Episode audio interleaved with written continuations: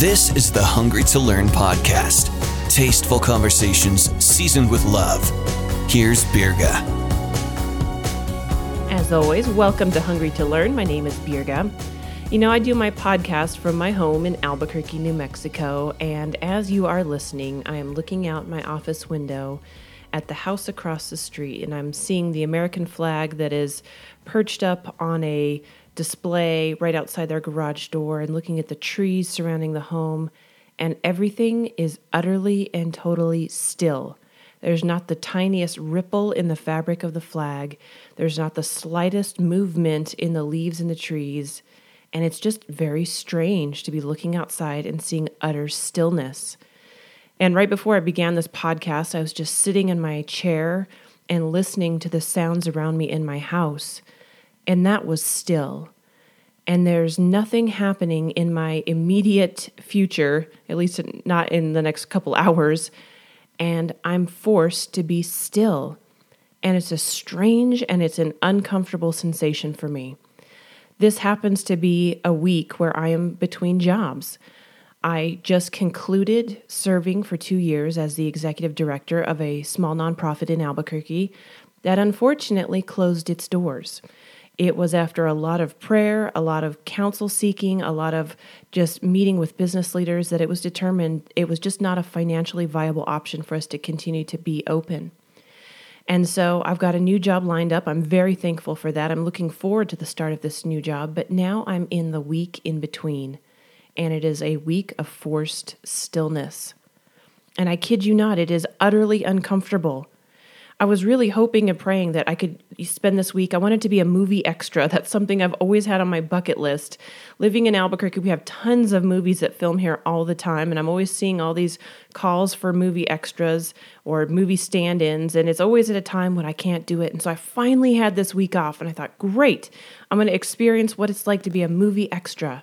And I've looked at all the websites and all the places that post for movie extras, and there's nothing that I'm eligible for. And so I'm forced to be still. And I've really spent some time praying every single day Lord, let this day be a day that you have purpose for me. You've got direction for me, that I use my time in a way that glorifies and honors you. And sometimes I don't have anything on my agenda.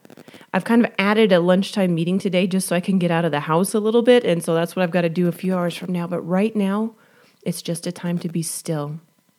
And so I share this with you because some of you may be in a time of forced stillness yourself. Maybe something has happened and you've been injured. Maybe you're battling a disease. Maybe your world has become upended because of divorce. Maybe you've lost a child. Maybe someone has gone wayward and you're just in this place where you're paralyzed with stillness. It's a stillness that's been forced upon you. You didn't want it, you don't need it, you didn't ask for it, and yet here it is. So I think for you and for me, the ultimate question is okay, God, what are you going to teach me in the stillness? I want to share with you a real brief story about something that happened years ago, back when I was serving as a co host for a morning radio program. I remember there was a gentleman that called in, and we were talking about a song that had been real popular at the time. It was a song called While I'm Waiting, and it was used in a, in a Christian themed movie, and so it had, you know, made the rounds through Christian radio.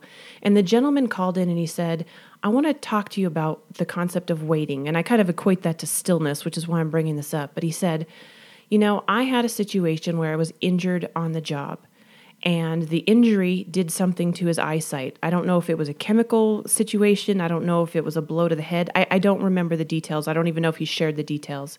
But here's what he said to us on the radio that day He said he was in the hospital and he was crying out to God and he was asking God to restore his sight and to, you know, renew him, to restore him to a productive life, an active life that he had been so accustomed to.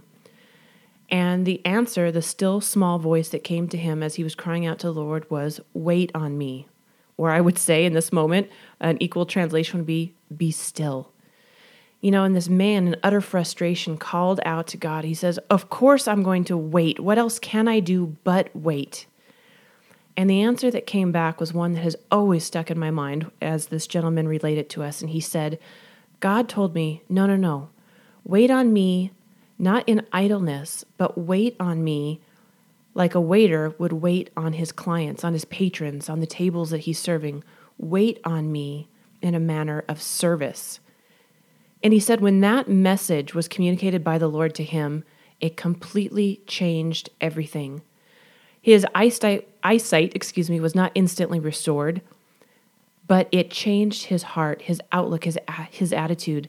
So as he was in that hospital bed, he looked to see how he could serve in his place of temporary blindness. And from that hospital room was birthed the prayer ministry. And he went on to share about all the uh, incredible things that were accomplished through this prayer ministry, the people he was able to reconnect with, the phone calls he was able to make, just the impressive outcome of what God allowed to happen as this man was obedient to the call of waiting upon the Lord. It wasn't the idle waiting, it was the active waiting. And so, my curiosity in all of this is is there such a thing as active stillness? I would say that there is. I don't understand it enough to explain it, but I just know God enough to know that He's designed us. We need rest. We need stillness. We need times when we have nothing on our agenda where we can just be still.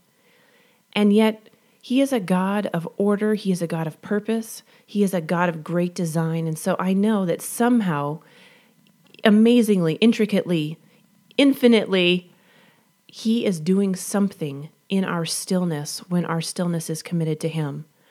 So, if you, like me, find yourself in this place of stillness, I would just encourage you to be in a place of prayer of, Oh Lord, use my stillness. Whether it's going to be just simply for Him to minister to you, to refresh your spirit, maybe to reignite some joy that had gone dormant, or to give you some clarity on things that you had been praying through. Or maybe, much like this man who called into the radio program, it's going to birth a ministry that you couldn't even possibly imagine in this place of stillness. Let God be God and do what He will do in this place of stillness. You know, I just want to quickly conclude with a Bible verse. I was just looking up, you know, Bible verses on stillness, and of course, the very first one that comes forward is Psalm 46:10, which simply reads, "Be still and know that I am God." I will be exalted among the nations, I will be exalted in the earth. So, O Lord, be exalted in our stillness and show us what you want us to do.